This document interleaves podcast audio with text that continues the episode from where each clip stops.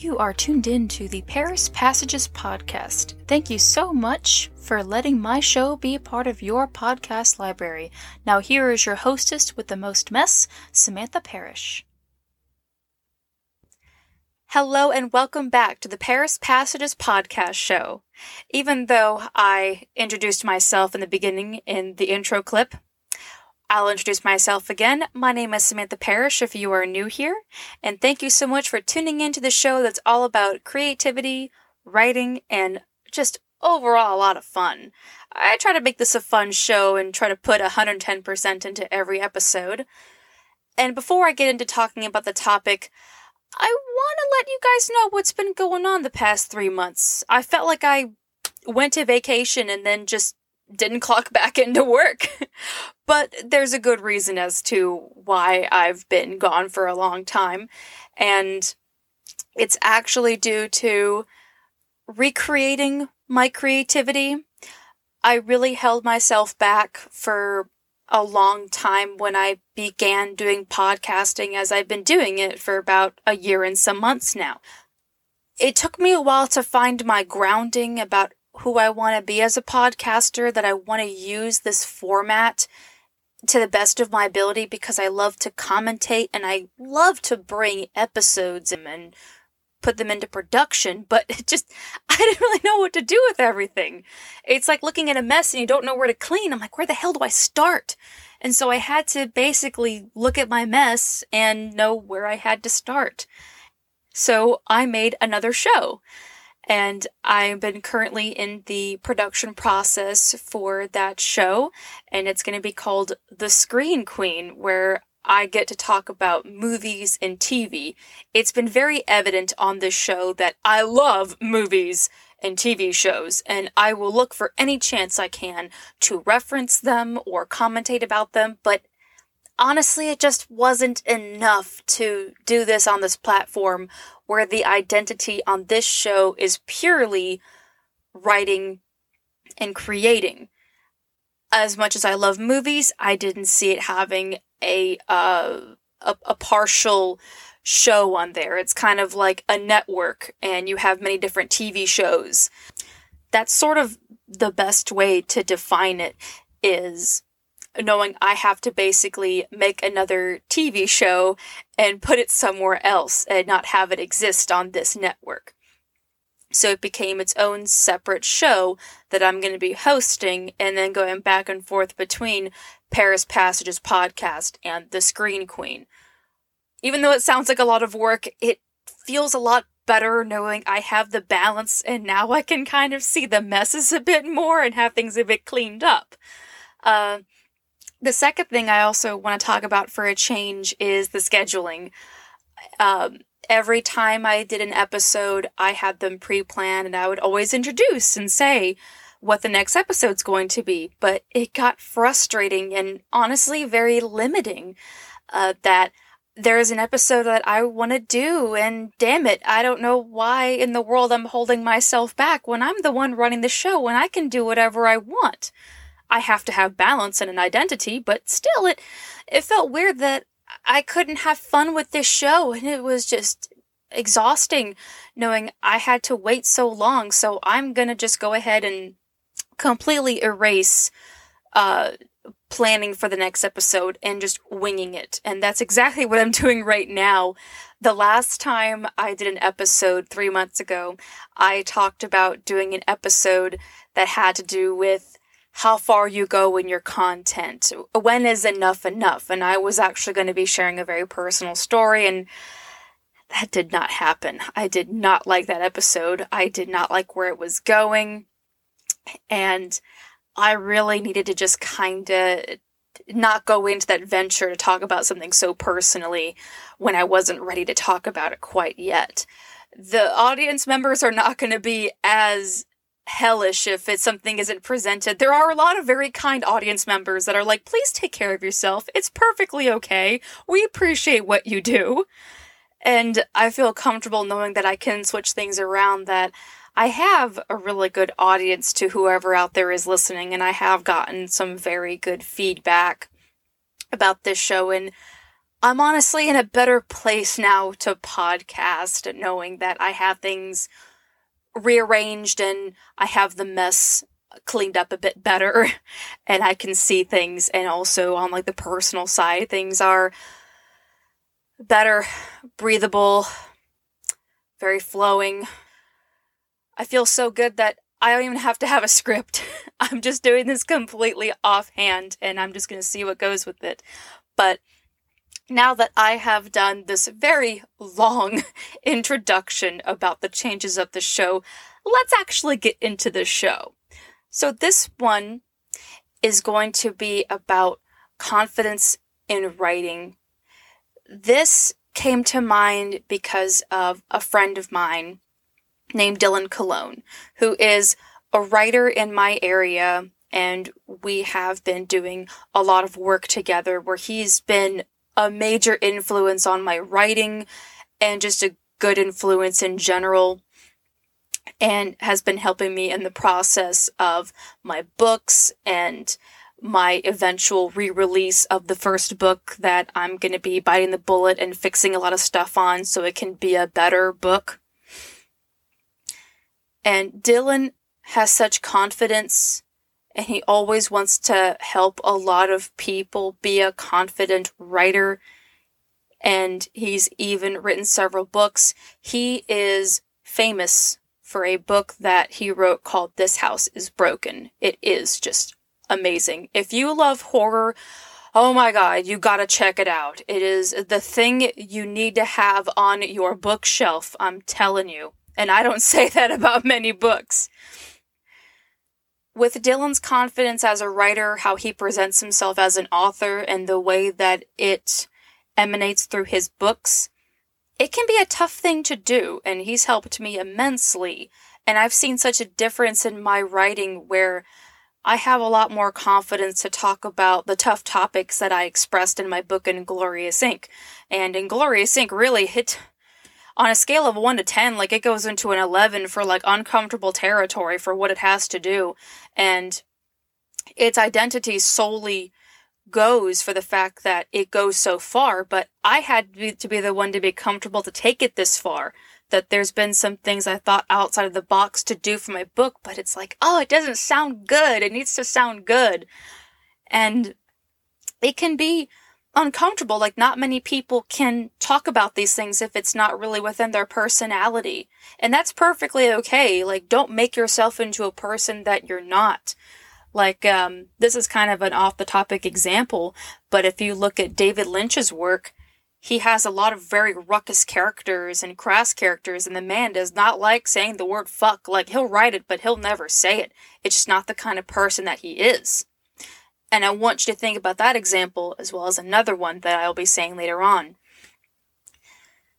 It can be very uncomfortable if you have a topic to talk about within your book, whether you're writing something and a character goes through something extremely damning and it can raise some eyebrows. Like, it's not the first time a story has been told where something goes so far, because that's the conflict of your story. But you wonder if you went too far or if this is okay. When I first presented my story to my friends, uh, I was very worried where their my characters of Inglorious Inc. would go to very violent lengths to getting what they want or having to do something for the sake of the business. And you see these, you kind of see what they face against. And when I told my friends I'm sweating pinballs, like, is everything okay? Like, are, are, do you think I'm nuts or crazy? And my friends would just go, no, we don't think you're crazy. We just didn't expect this from you. It doesn't change the way we feel about you. We just didn't know that you would write stuff like this. So if you're ever going to be telling your friends about that, don't be as worried.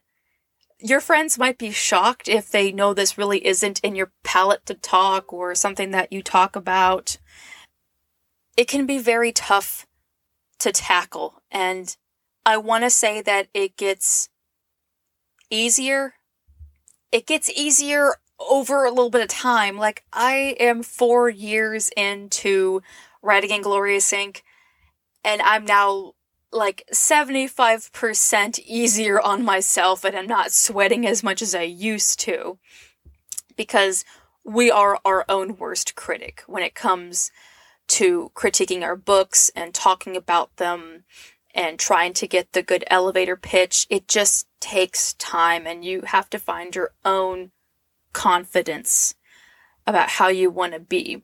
That someone can help you be confident, like my friend Dylan has helped me be confident.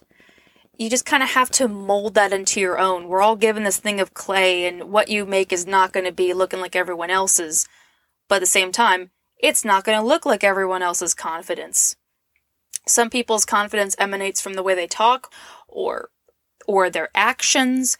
It emanates from the way that they hold themselves in. Like, you choose your own confidence about how you want to be, whatever makes you feel comfortable to get across how you want to talk about your book and how you want your book to sound.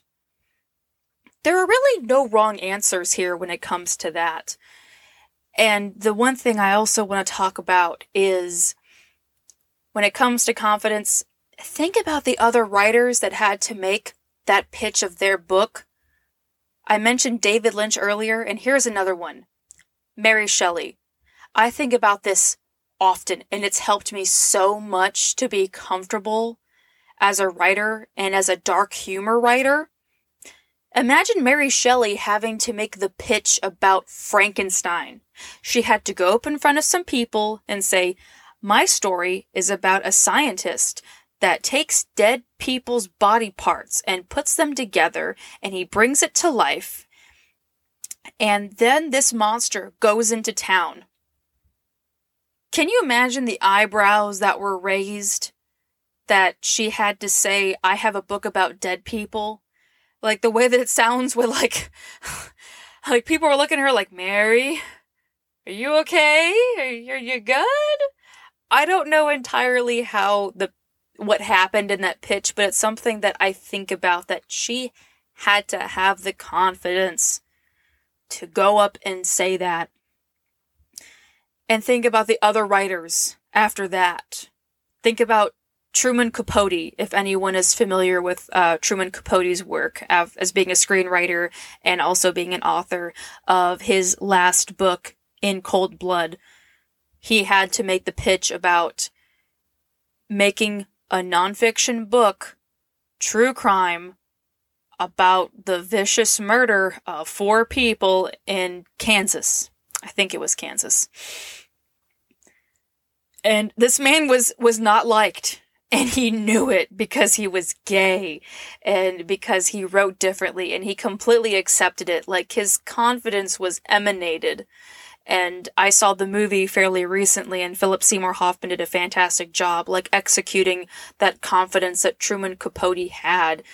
I highly encourage you to watch that movie. It will really help you with your confidence having to watch this person have to do the hard task for four years of his life to make this book, and all he'd say was, It's going to be a bestseller, even though it's not out yet.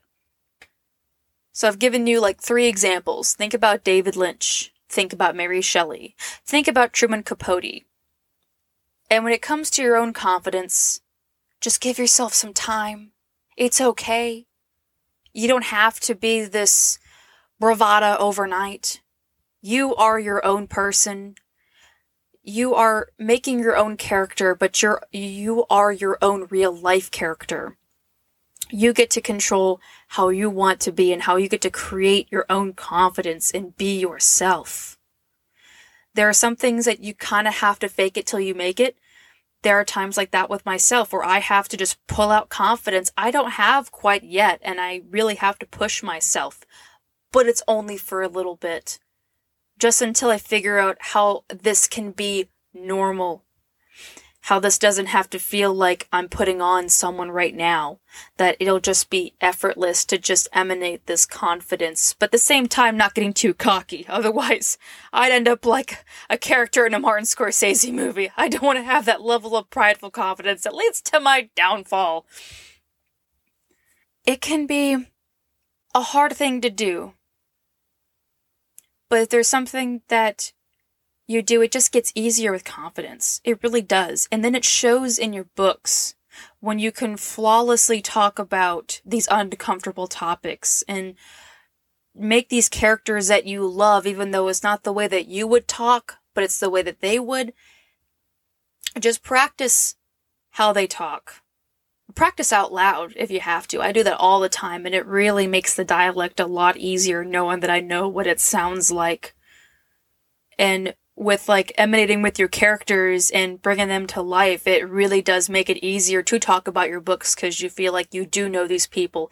I don't know if that makes sense. It's something that I literally just happen to think about at that moment since this episode really is all over the board when it comes to confidence of writing and then presenting yourself as a writer. It's two birds with one bird feeder. It's science. I think. I don't know. we'll go with it. it kind of works, doesn't it? But that's all I really have for this episode. It's a quickie. It's something I just wanted to get out there. So before I head off of this episode, a couple things I want to say. It's not going to be as long as the introduction, I swear. I just want to give one more shout out to my friend Dylan Cologne. Please check out his books. This House is Broken. I'm going to leave some links in the description. Please check it out. It's so great. And also, I want to leave my information. So if you want to learn more about the podcast episodes coming up, or if you just want to say, Hey, Sam, I need to have a plan with my writing, I have no problem answering any writing questions or helping out. Uh, because I want to help as much as I can. I, I want to give that confidence back. I've had a lot of help shown to me, so I, I want to give more help out there. So you can find me on Instagram at two usernames. I go by the Mystical Space Witch, and you can also find me at Paris Passages. And if you would like some sneak previews and some writing TikToks, you can find me on TikTok under the username The Mystical Space Witch. All right. That has been your episode. Thank you so much for tuning in and coming back to the show. I feel so much better as a podcaster now and getting some things done with this show. I can put this show on the virtual road since we're not going on the road because I'm not going anywhere. I'm just in a podcast closet. That's all I'm doing. anyway, thank you so much. You all have a great week. Take care of yourselves and happy writing. And this is your host, Samantha Parrish, signing off. Bye bye.